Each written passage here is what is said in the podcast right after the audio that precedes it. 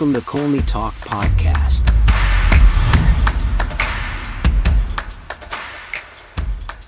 Hello, everyone. Hope you're having a lovely weekend. Welcome to another episode of Colney Talk Podcast, a bite sized show.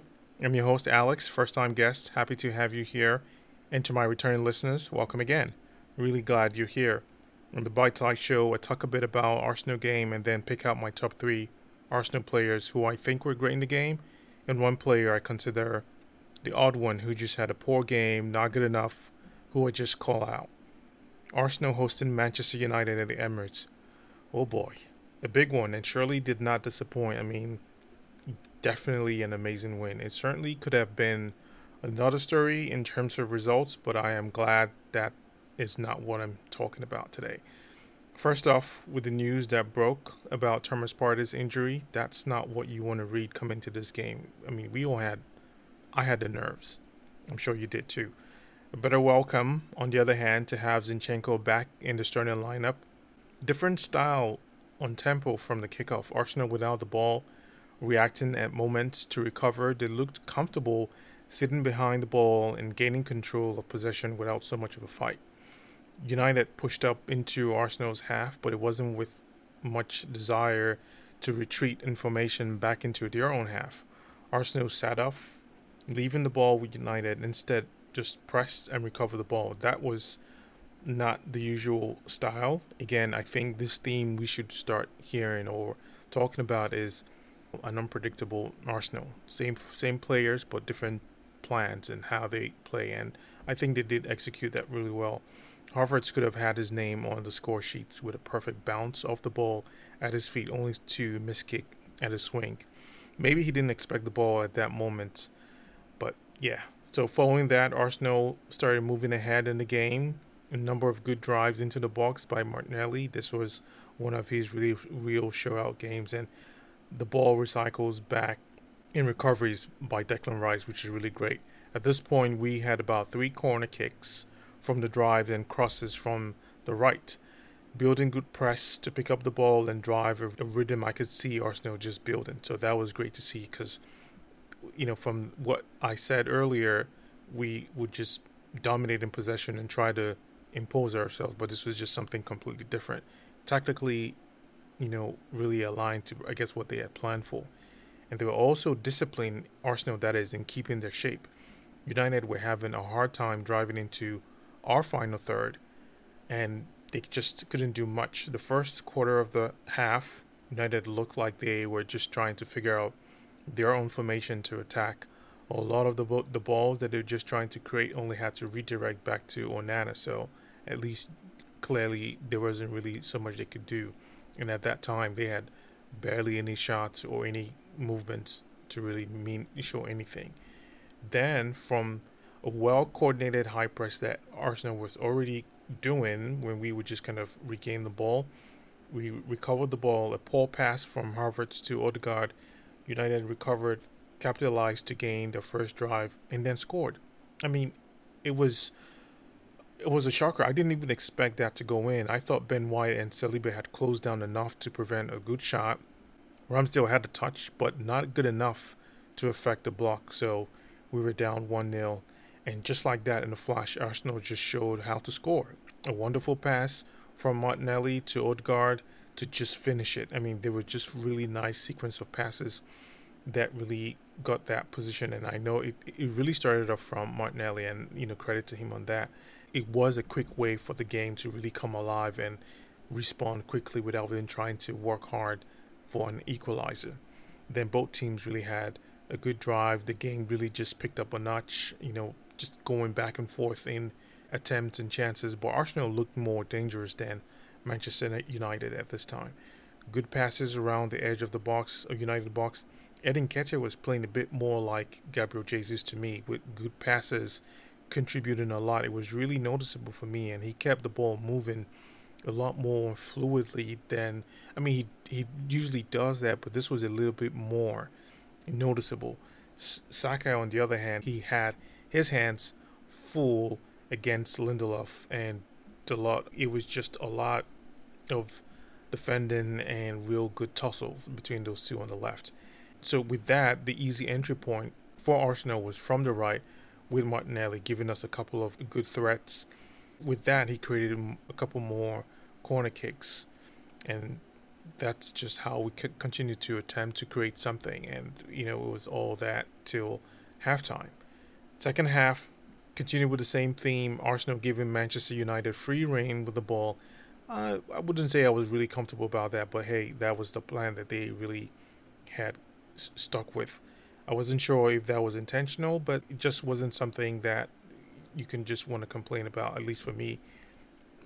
Arsenal looked a bit cautious in this play, and it just felt like maybe we just had to be careful losing the ball in dangerous positions, high up the pitch, middle of the pitch, because there are, at least the way I analyze this, there are counterattacks from the half line could just be so deadly that they didn't really did they didn't need much. Obviously, they had Rashford and Bruno who could just do a lot of damage. So I could really understand the caution there. But with that, a lot of the good progressive plays were really coming from Martinelli's side, as I said earlier, and usually the, the formation was to kind of trap United in their own half and really giving them a hard time from really forming any type of you know wiggle room out of what we had already created, and that gave them a lot more task to defend.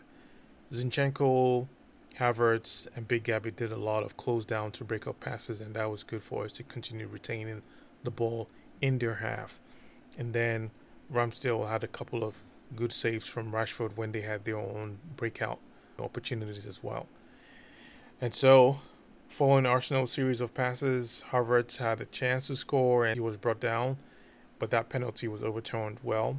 I think, in all fairness, maybe there's nothing much to debate about there.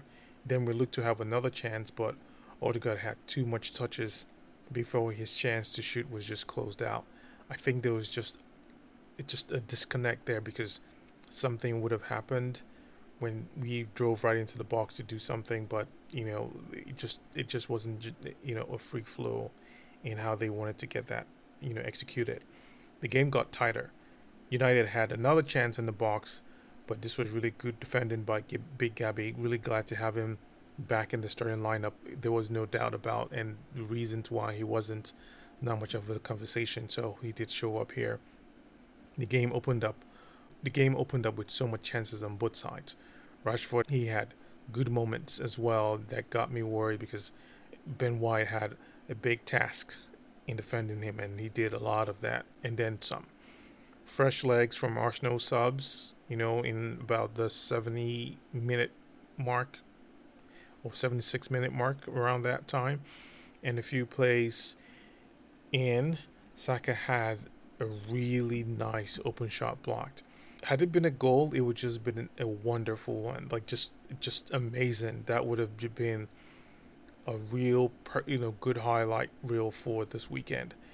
You know, heading into these dangerous ten plus minutes, both teams were like in a poker game mode where you just didn't want to do anything that would be like a dagger or something that would just crush your momentum to, to really try to win this game. So either team were just looking to either get a break or lucky ball to just put that dagger on the score sheet. Well, it came and it was against us. From a tackle and a quick transition, United scored, but by a thread, and I'll say that was a lucky thread, it was offside. So that was called off. We're really saved by football luck. It, it was really a good call to bring back the joy to the home crowd and us just watching this oh, I just I just couldn't imagine how this would have been if it wasn't offside or maybe the refs didn't really do their jobs as they should. So all that turned around in our favor and we now had a chance to really kind of recover from that. And then we were gifted with eight minutes into the game. Following that scare, it was Arsenal's t- turn to impose themselves in the last few minutes they were not going to let anything get by them to just make something happen. Clearly, a draw was not an option by the looks of it because we've gone through that in a bitter way and we're just not going to try to consider that at all. And the glorious, I mean, glorious goal from Declan Rice, thanks to the deflection, was the game match. I was beyond elated. I just didn't know how to or where to scream. I mean, it was just amazing. But then, just like that, there was more. Vieira and another assist to Jesus for the curtain close of the goal. That was just incredible. I mean, that was the icing on the cake. It was the dead last minute goal, perf- but it was just the perfect composure and score by Jesus. Because I just the way I would assume, just clear this, make a quick turn, and just shoot. But it was just a good, composed goal. I mean, I I was watch I was just watching this over and over again, and it was just amazing because coming from what we saw as a few minutes of a scare, thinking we had lost this game, and it just quickly turned in quick successions of minutes of goals. Man, again, no script would have done a better justice to this, and it, it was definitely welcome. The Arsenal team had their say to define this game, a lot more positives in this game throughout, and definitely a good battle against Manchester United. So, yeah, I thoroughly enjoyed it.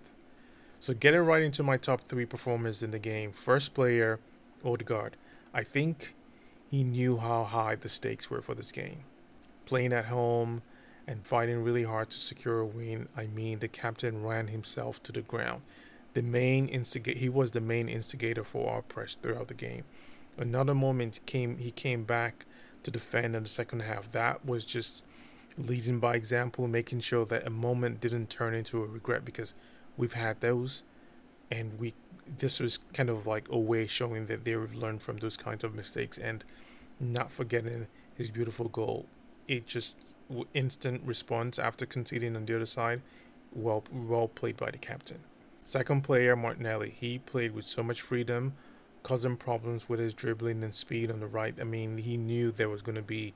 He, this was the kind of game like I could tell he had that feel in the early cha- early few moments. The chances came from the rights, obviously, and the things that he did, including his assists, were just so crucial.